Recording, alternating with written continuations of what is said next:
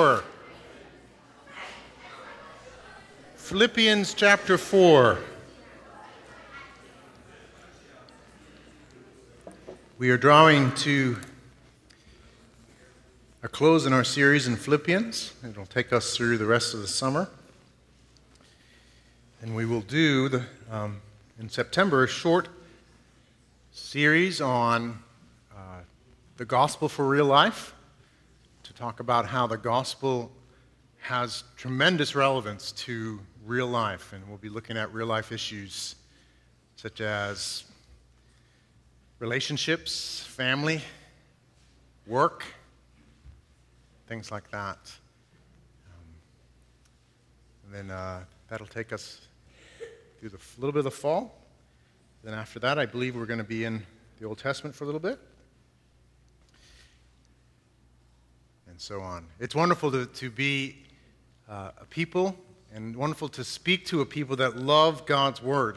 It's wonderful to have God's Word to guide us. And His Word is living and active.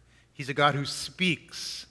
He's here with us as we meet in His name, and He speaks to us through His Word. So, in many ways, our time, our corporate worship time together, uh, the highlight is, is to be before His Word together uh, and to hear from Him through His Word. So, the preaching of God's Word is not about a guy getting up and giving a good message, though certainly that's a desire that I have and I think we should have, but that's not what it's about.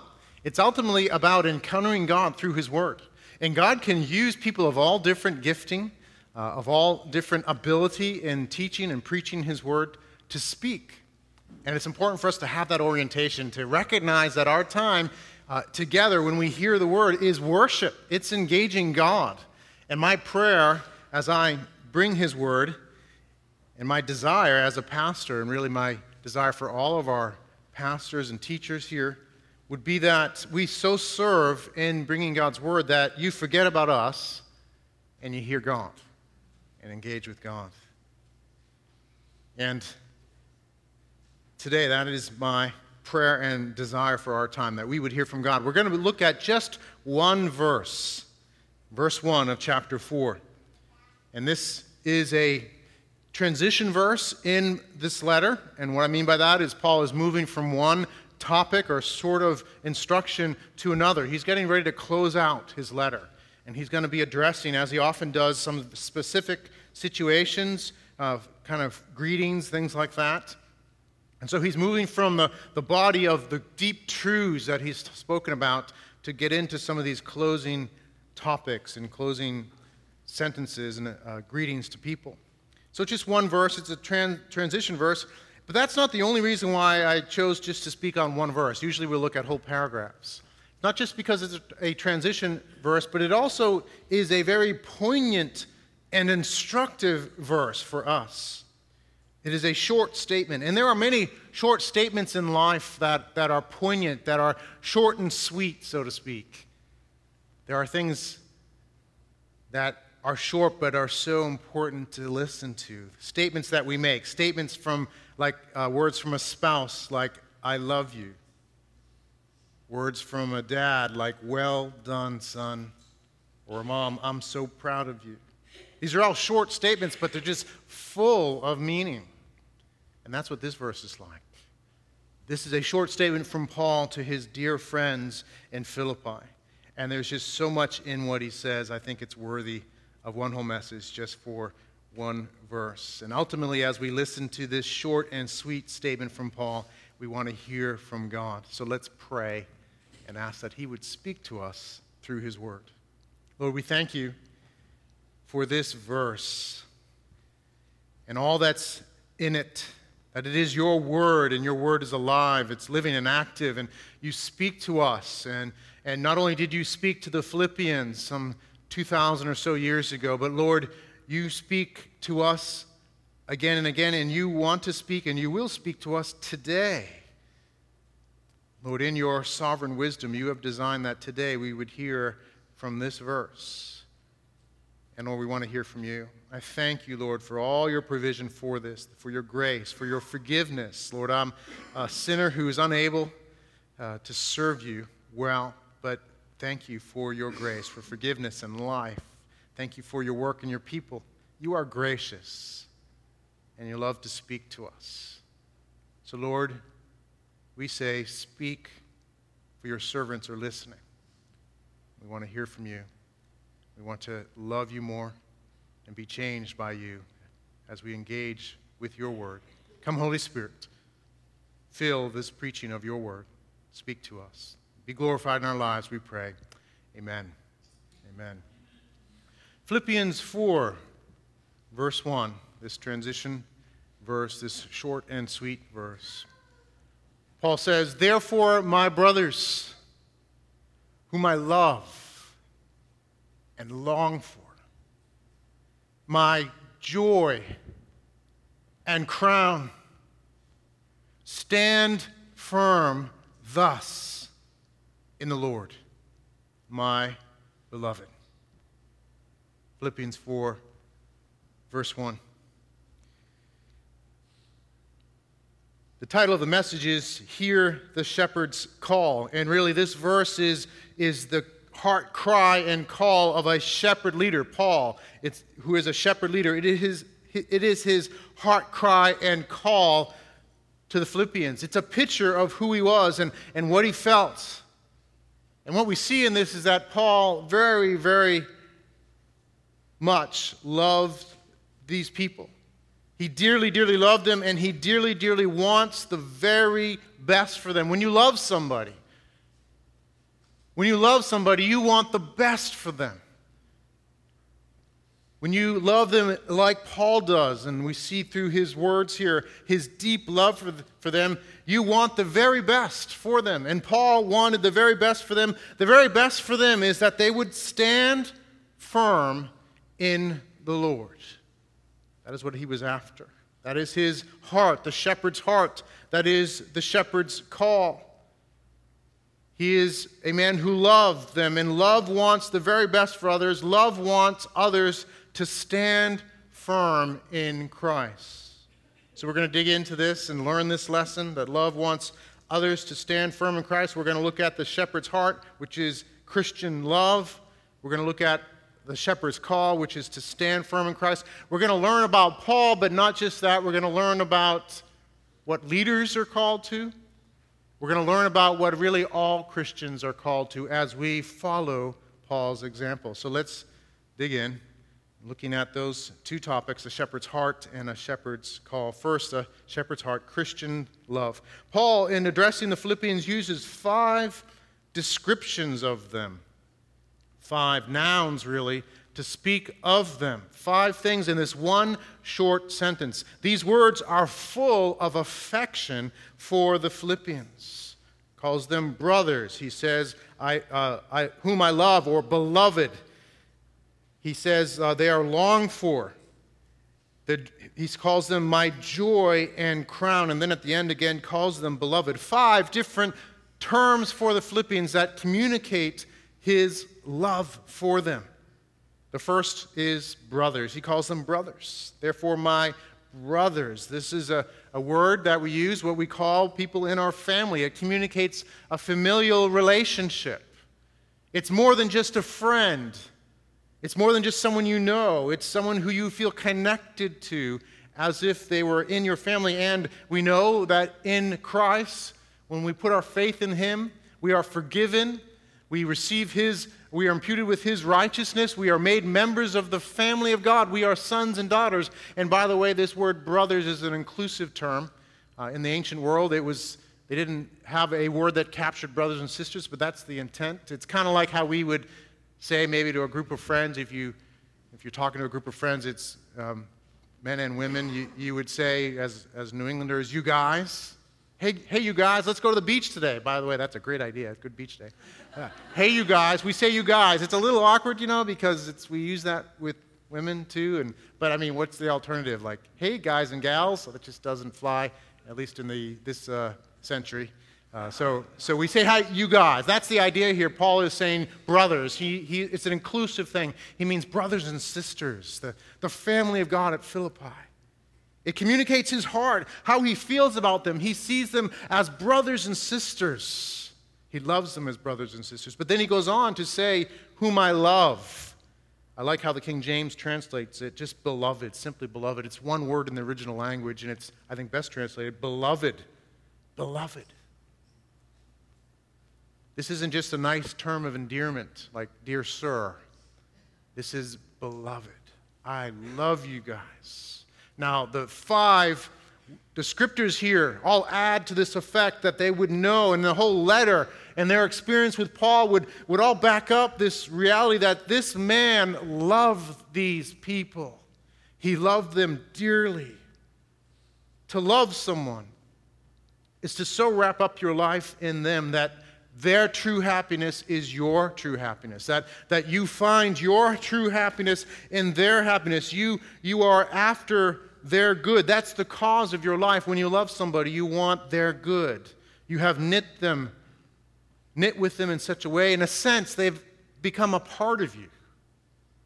So that their joys are your joys, their sorrows are your sorrows. These people in Philippi are Paul's beloved. He loves them. And he's communicating this highest level of commitment to their life. This is how he feels towards these Philippians. Now, these things, by the way, are, are all what Paul felt to the Philippians. But Paul has just said before this, and you heard a message from Sean the other week, he's calling us to imitate him.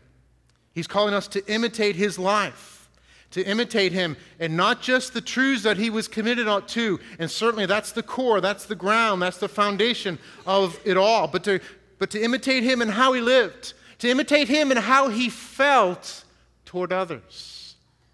So when Paul says these five things, the scripture is calling us, God is calling us to so be impacted by the love of Christ, to be so impacted by the good news of Christ that, like Paul, as Paul was impacted, we too would be impacted and filled with the love of Christ and to have this same love for one another to have the same shepherd's heart, whether we are a shepherd leader or a brother or sister who's not in leadership position. Regardless, we are called to imitate this sort of love. Paul calls them brothers, he calls them beloved, and he calls them longed for. In the original language, it's, a, it's one word. We don't have a, I don't think we have a translation. I looked for a, a one word that would capture this. What he means is that you are ones I yearn for, I long for you. I desire to be with you. That's the idea here. He longs for them, he has a deep yearning to be with them.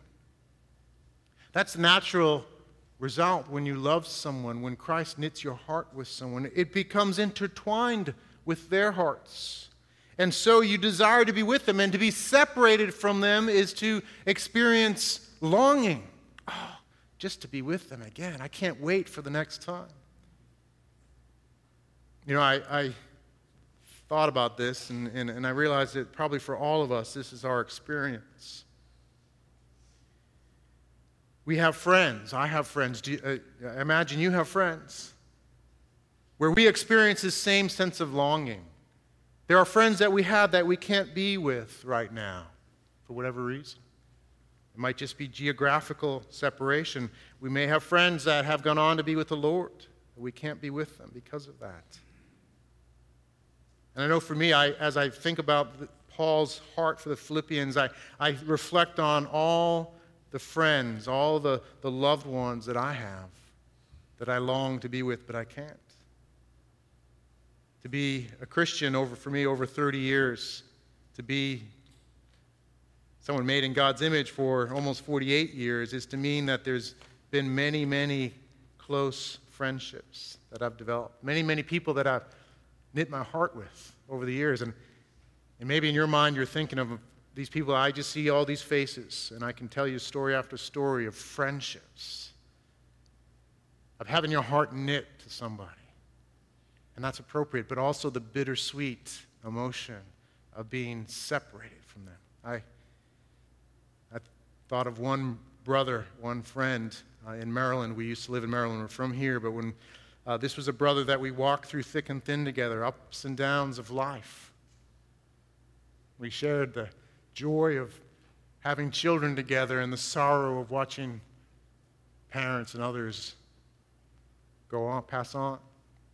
We went through ups and downs together, and I can remember saying, as, as we, as the gospel mission beckoned us back to New England, just saying to him, I, I had hoped that we could grow old together. But we're unable to do that because the, the gospel, the call of the gospel beckoned us. And really, for us as believers, the, God has that prerogative in our lives. He, he's the one who determines the time, He's the one who beckons us in His time, and we have to give up friends and homes and family for the sake of the kingdom at times. And so we experience this bittersweet emotion of longing for people. To follow Christ is to love one another deeply, to feel your heart knit together, together, and then to experience, and at times to experience, the tearing that occurs when we are called to be away from each other. Our hearts ache. But for me, and I imagine for you, it just makes me look forward to that reunion all the more. There'll be a day when there'll be no more parting. We'll be together with the Lord and, in His presence together with one another. No more sorrow there. And it's worth it for the meantime, for the sake of the gospel, to say goodbye for a time, to labor where He calls us to, and to follow Him. He's faithful. And that gives me strength. That, if I didn't have that, it would be very hard. But I know I can say goodbye because there'll be a reunion in Christ. I think we all experience that. We have that heart. That's the heart of God in us. That's the heart of love. That's the reality when we knit ourselves one with another. We feel these things and it can be hard to be apart. That's how Paul felt. And he's communicating to his dear friends, you I love you guys. You're my brothers. I long to be with you. And then he goes on to say that they are his joy and crown. Those are powerful descriptions of his love and care for them. Joy and crown. It's actually a really important concept to understand from God's word, from Paul's life. This idea of others being his joy and crown. Now, crown there is the, the word that is off, often used in, in uh, ancient Greece for the crown that they wore uh, in the Olympics when they were victors. That very simple olive leaf crown. Uh, have you ever seen a picture of somebody, a, a champion athlete wearing that. I think at times they still practice that in the Olympics. And the picture is of this crown that's the crown of honor and glory. It's, it's really a, it, it's just simple crown. It's just oak, um, olive leaves, right? It's just very simple. But what it represents, it, it represents the honor of that athlete. The, the athlete who is the champion wears that crown, and that crown is a picture of all the glory of that athlete. It's it, all the honor for that athlete. It is, it is the prize at the end of the race. It is that athlete's glory. And that's what Paul has in mind. He actually talks about this elsewhere in Scripture. 1 Thessalonians 2 19 and 20. He speaks of the Thessalonians and says the same thing. He says, For what is our hope or joy or crown of boasting before our Lord Jesus at his coming? Is it not you? For you are our glory and joy. So, watch what Paul does here. He says, For what is our hope? And so, what he means is our hope, what we're looking forward to, or joy, there's the word joy again, or crown of boasting, he calls it. What is our crown of boasting before our Lord Jesus that is coming? So upon the Lord's return, what will what is our crown of boasting? What is that reward that we're going to receive? He says, "Is it not you, Thessalonians?" For you are our glory and joy. So now he changes out the word crown for glory. What's the idea here?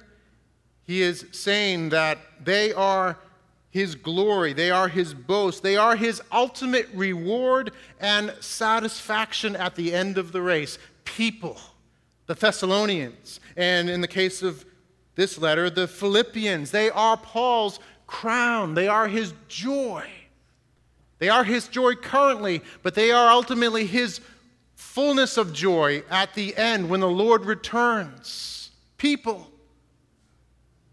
That's important to understand for Paul. It's, it's an important aspect of how he lived.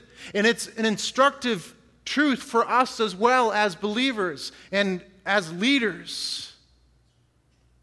Paul was not living as a Christian merely to hear Christ say, Well done. That, those words pretty much the best words you can hear. Well done, good and faithful servant, at the end of the race. He wasn't living just for that, though. He was living for that, certainly, but not just for that. He wasn't merely living to be in the presence of Christ, as, as unbelievable as that is, as wonderful as that is, to be in the glorious presence of Christ in all his glory, to be in the glorious presence of our triune God, Father, Son, and Holy Spirit. It wasn't just that. For Paul, his reward, what he wanted was to have his friends with him there as well on that day. So when he thought about his crown, it included people. To be there before the Lord and to see, see that there were people with him, that his friends, his brothers, his beloved, the ones he longed for, were there with him as well on that final day. That is his joy, that is his crown. That's what he lived for. He wanted to make sure that they were so that they were living in Christ, they had trusted Christ, and they were walking with Christ. They remained in Christ so that on the day they would be there. He gave his life to this, he says in Colossians.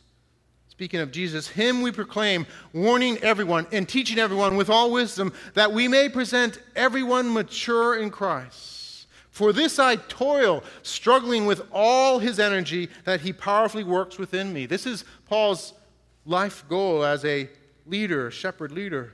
He wants to labor hard to present everyone mature in Christ. And that's not just mature now, but mature ultimately for the final day. That on that day, he will have throngs of people there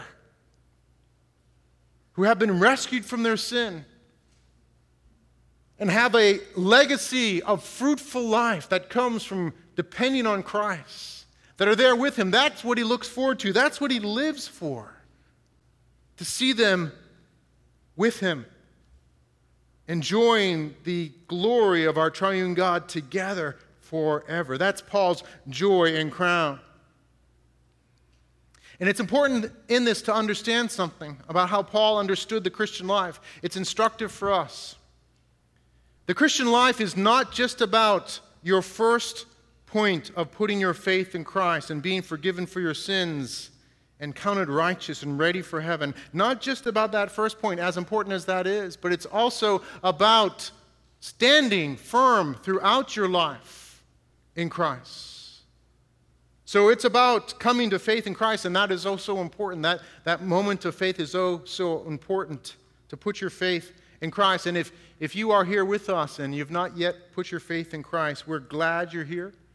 Again, I believe this is a good and safe place to consider Christ, to find folks that are patient and open to questions and who will be your friend in the journey. But we want to offer to you, we want to make known to you this amazing offer in Scripture, this amazing offer that Paul took advantage of and these Philippians took advantage of, of as well. This amazing offer to, in Christ, receive complete forgiveness and complete reconciliation with, with God.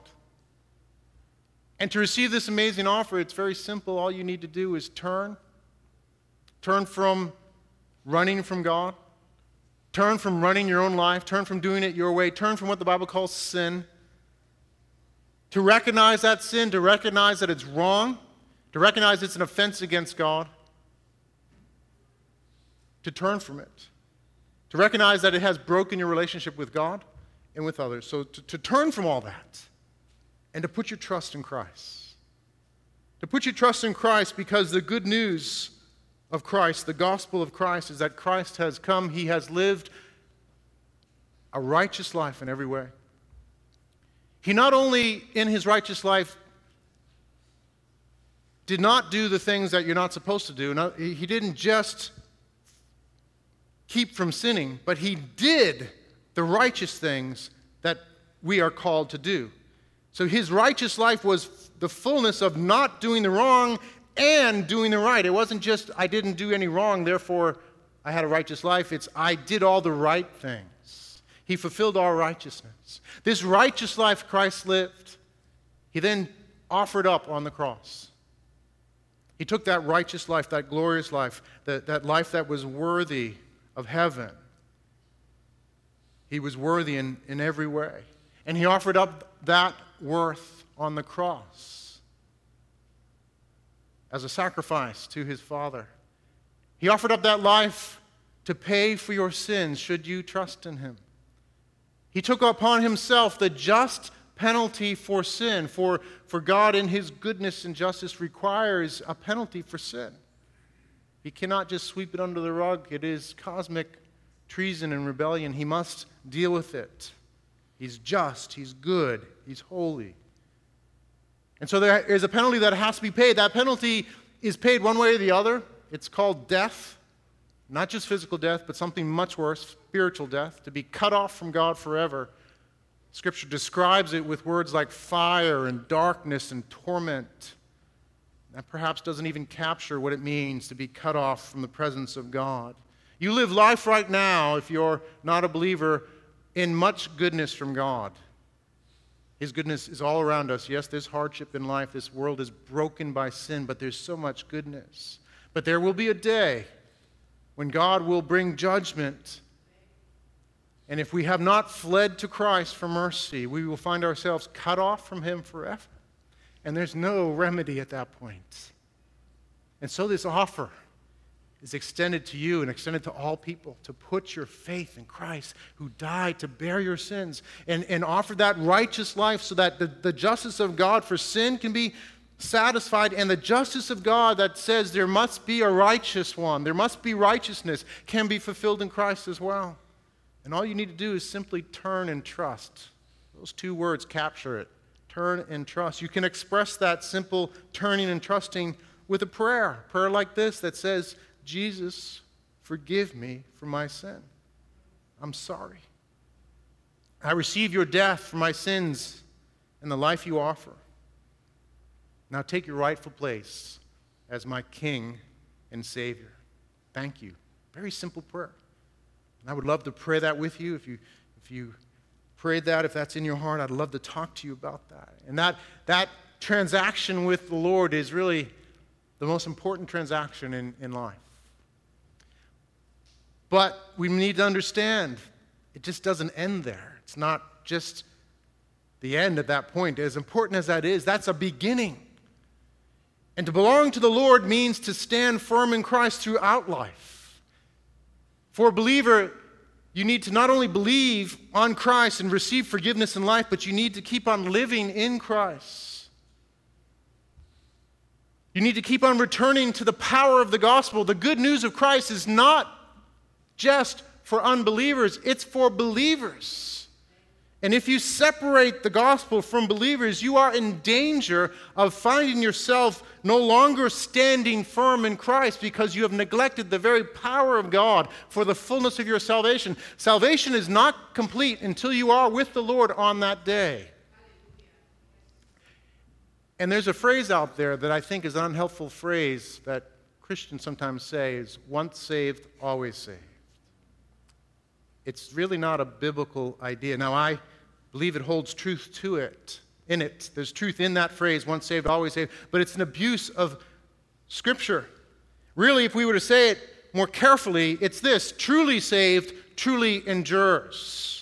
Truly saved, truly endures. That the true believer is not just simply once saved, I'm done. I said the prayer, I walked the aisle, and now I'll go do whatever. It doesn't work that way. If you are truly saved, you will endure. You will continue to stand firm in Christ. So, Paul, when he relates to the Philippians, his heart's desire is to not only bring them the gospel to see conversion happen, but to see that conversion confirmed through a life of standing firm and to see the, the means of grace for that, that preservation to come through his life and his example. And so his orientation towards them and his deep love for these Philippians is, is not only that they would come to Christ, but they would stand firm in Christ throughout their lives because Christ says, He who endures to the end will be saved. The one who doesn't endure will not be saved because truly saved, truly endured. Truly endured, truly saved. So Paul labored for this. He understood the importance of his life and his ministry in their, in their lives to bring the gospel and to teach them how to stand. That's why he goes on, stand thus in the Lord. I love you guys, is what he's saying. I love you so much. Therefore, stand thus in the Lord. This is how you stand. You must keep on standing. You must remain in the Lord, standing until the end. He did that out of his great love for these people. He loved the Philippians. I, I think of Paul. Uh, he's the sort of guy, I think, as he talked about the Philippians, if he were around today and you said, Hey, Paul, tell me about the Philippians, he'd be like one of those parents. Have you ever had this conversation with somebody and you've got like five or 10 minutes and you're just meeting them and you say, Hey, tell me about your kids? And 20 minutes later, they're still telling you about their kids and they're, they got the pictures out, well, you know, however they show that in their phone nowadays, and, and they've told you about their kids and all the honors they've received, and, and they're going to Harvard, and, and, uh, and you know, what a great athlete they are, and all those things that, are, that are, come from a heart of a mom or dad who love their kids. And I have patience certainly for that. It's right that parents would be proud of their children. That's how Paul feels about the Philippians. I love you guys. You're beloved. I long for you. And this drives him to want the very best for them. How about you? What is your heart for those around you? What is your heart for other believers? Do you love them this way? This is the standard Paul brings to us in his example. To love one another with this sort of affection this sort of love and this sort of intention that they stand firm to the end.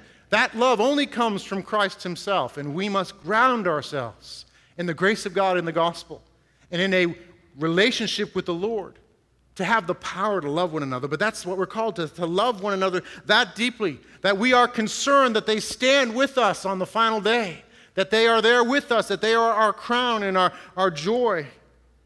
We're called to this for one another. And leaders, Potential leaders, is this your heart for people? Why are you pursuing? Why are you in leadership? This heart needs to be at the core of what you're after. I want to see people with me. I want them to know Christ. I want them to know the love of Christ and the life in Him now, but I want them on that final day to be there with me and I want to see them not there by the skin of their teeth, but with a life legacy of fruitfulness because they depended on Christ day by day with us. And they loved one another in His name. And they served one another in the truth of the gospel. That's what it means to love people in Christ. That was Paul's heart. That's what we're called to as God's people, leaders. That's what you are called to. That is to be your thought towards the people that you lead. Is it? Is it a primary thought or one that's far down the list among other thoughts, like getting them to do the things I want them to do, having a successful ministry, and perhaps by other standards from Scripture? This is to be at the top of our list and our desire as we lead people as Christians in our relationships one for another. It was Paul's heart, it is Christ's heart, it is to be our heart. Next, and more briefly, the shepherd's call to stand firm in Christ follows from what we've been talking about because if you love someone truly, you want the best for them. And the best is that they would stand firm thus in Christ. Paul wants them to stand firm. And, and we see this heart here. We see it elsewhere. There's a verse in 1 Thessalonians again where Paul says, For now we live if you are standing fast in the Lord. Listen to those words. For now we live if you are standing fast in the Lord, Paul loved them so much, and he, in this letter, he was so concerned about their spiritual state that once he heard news that they continued to stand, he said, Now I live, now I, now I can live, now I can be happy because you're standing firm in the Lord. Paul wanted them to stand firm in the Lord. And it's so important for us to understand that term in the Lord. Now, there's a call here in Scripture, and there's a call throughout Scripture to respond to God. Scripture never pulls punches on the clear call of our responsibility to, before God. We are to see to it that we stand firm. We are to be responsive to God's grace, responsive to Him. We have a call, we have a responsibility to stand firm. Human responsibility is never denied in Scripture, and we must not diminish that. But there are these two ideas out there, and in, in Scripture, there's human responsibility, there's divine sovereignty or sovereign grace. Sovereign grace is a topic I can't cover in just a couple minutes, but sovereign grace is the reality that behind any good thing is God and His total sovereignty. He determines all things in His wisdom and in His prerogative, and He's gracious, and He pours out His grace on His people. And if God had not acted, if God had not worked, it doesn't happen. So, sovereign grace is an important truth. But sometimes believers say, well, it's got to be all of one or the other because it doesn't make sense to me. How can you have these two together? How can there be real responsibility and yet complete sovereignty? Scripture doesn't resolve that, only in the Lord.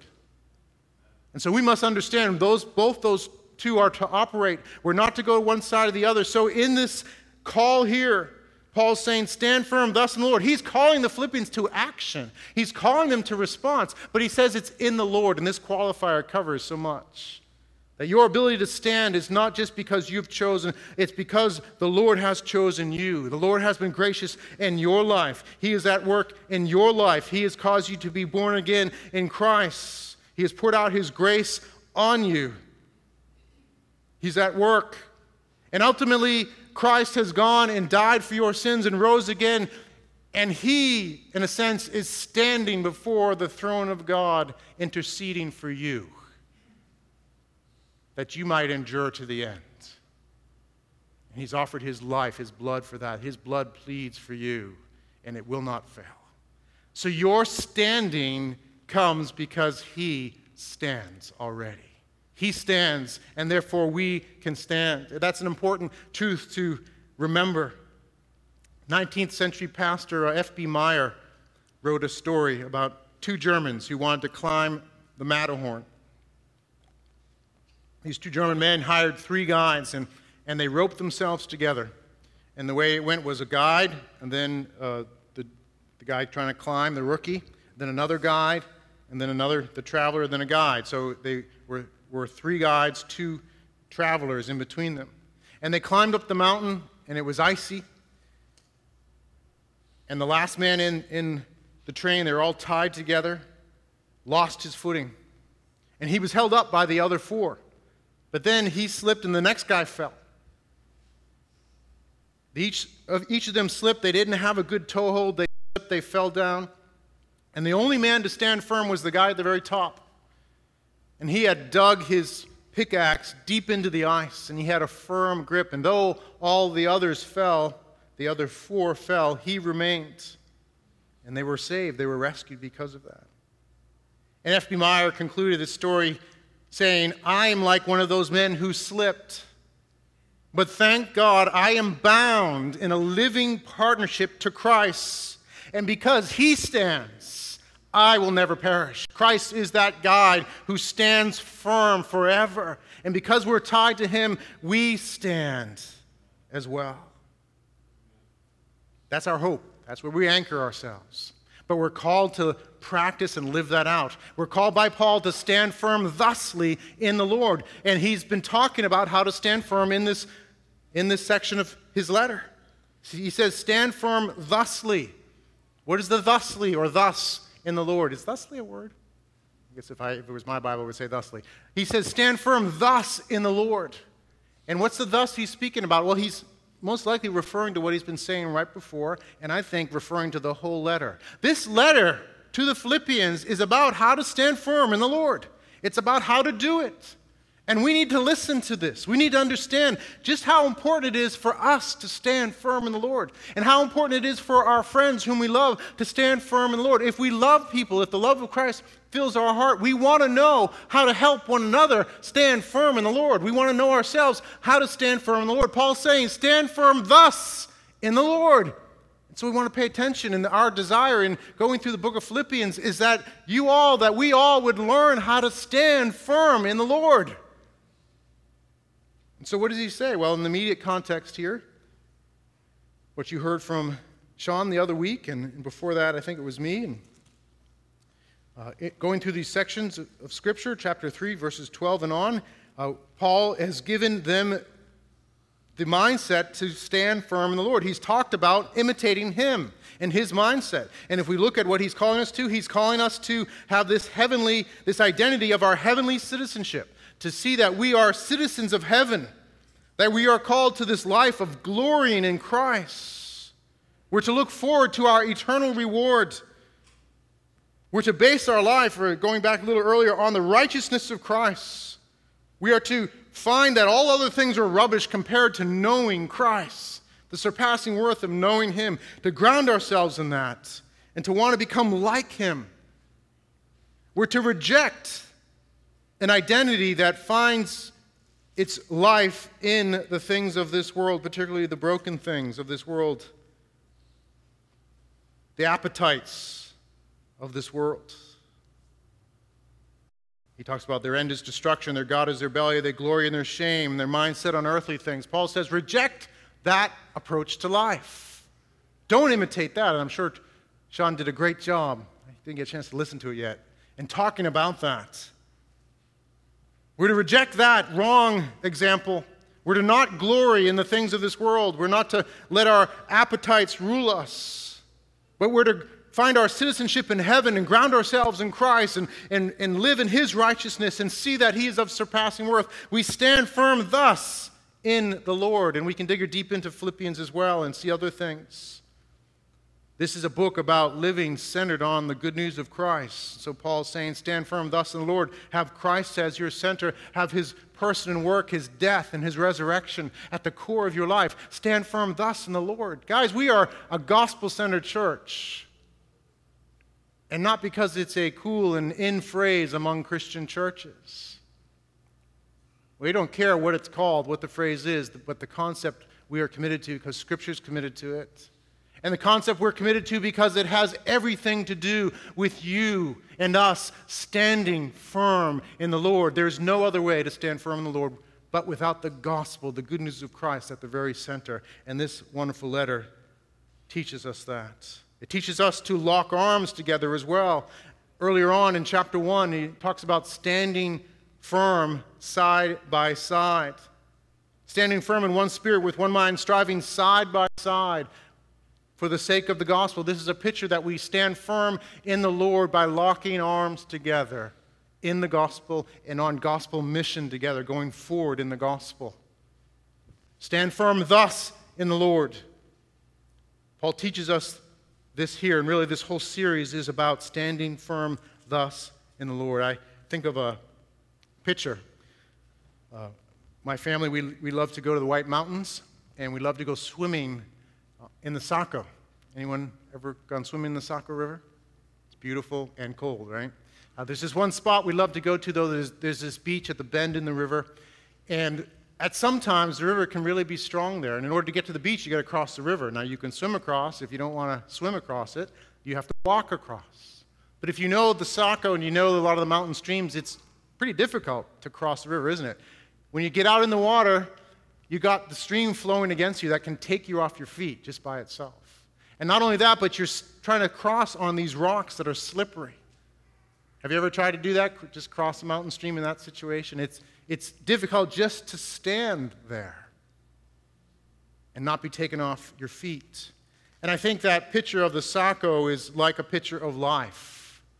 In life, we are making our way across the Saco River, and just the streams that are flowing against us of our circumstances, of the challenges of our own soul, would take us off our feet left to ourselves. And then we're trying to find some place to put our feet, and it's just all slippery rock. And at any moment, we can slip on that rock and be taken off our feet by that stream. That's life. That's our experience. But Paul says here, stand firm thus in the Lord.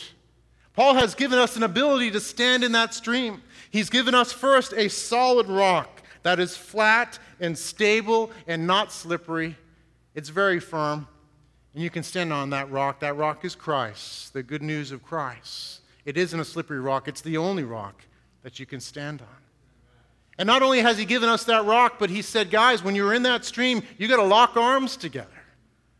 Lock arms together as you all stand on that rock, and those streams of life will not knock you down. And then also, he gives us these staffs, these, these great staffs of gospel truth to hold and to stabilize ourselves, to stand on. Stand firm thus in the Lord, Paul says. In these ways, this book gives us this instruction to stand firm so that we can stand in the Lord. So that on that final day, we can look back and say, wow, I was able to stand, and here I am. And not only am I here, but my friends are here. My other brothers and sisters are here because together we learned how to stand, how to stand on that rock, how to lock arms, how to hold on to those staves of gospel truth, how to lean on the truth that, that, that God has promised actually for the believer that He will complete the work, that we will stand, that we will get to the other side. That's what Paul's after here. How about you? Is it what you're after? Are you standing firm thus in the Lord? Do you understand what it means to, to have the gospel as that rock that's not slippery? Do you understand how the gospel works in life?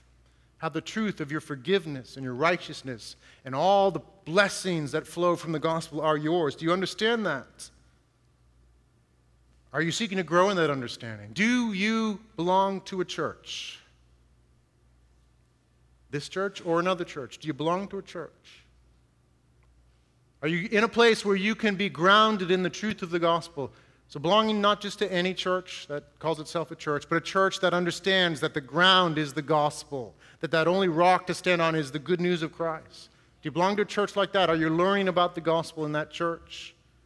That is our commitment here. I know there's many other churches as well. But more than that, are you seeking to build relationships with others? Are you, for us, small groups is a key way to do that. Are you in a small group here at King of Grace Church? Have you been attending a while and yet have not made the step to be in a small group? I would just say that your ability to stand comes from being in a small group, locking arms, standing on the gospel together, helping one another, reminding one another. Part of what our small groups are about are reminding one another about the truth of the gospel, confessing our sins, our struggles, praying for one another, going to Scripture, understanding the truths and the power of God in the, in the Word of God walking alongside each other in the ups and downs of life. You cannot do it on your own. Please do not try to cross the Saco River on your own. Are you learning about these things? Are you learning to reject your identity apart from Christ in the world, and, but instead to ground yourself in Christ? Do you know that your eternal life is at stake in these things and the eternal lives of those around you as well? He who endures to the end will be saved. If you are truly saved, you will endure. You are preserved through the means of grace, of standing firm thus in the Lord. If the band could come up as we close.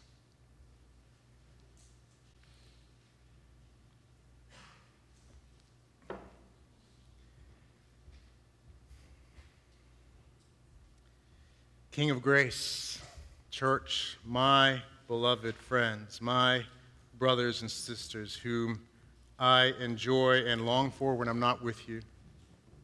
You are my joy and crown as one of your pastors. Listen to Philippians 4:1. Listen to the word of God. Listen to these things and stand firm thus in the Lord. This is Paul's heart cry. This is his call. This is the call of God himself. This is to be our heart cry one for another and our call one to another. We are to love one another and want the best.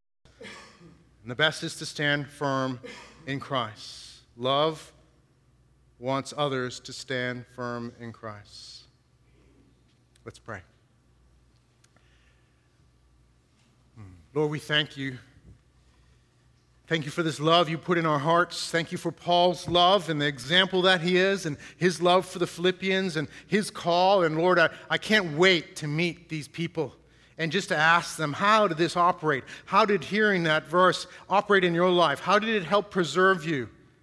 What difference did it make in your life? And just to hear those stories, and Lord, those stories will be innumerable in heaven. Thank you, Lord, for this truth. And I pray you would change our lives, you would fill our hearts with love one for another, and we would want the very best for one another. We would want to see others stand firm in you day to day and on that final day. That we would so build our church and so build our relationships and so reach out to the lost that we would have a crown and great joy on that final day as we are all there together with great fruitfulness and great joy in your presence forever. Grant us this, O God, according to your word, by the power of your Holy Spirit. Help us in these ways for the sake of your glory and our good, we pray. Amen. Amen. Mm, let's all stand.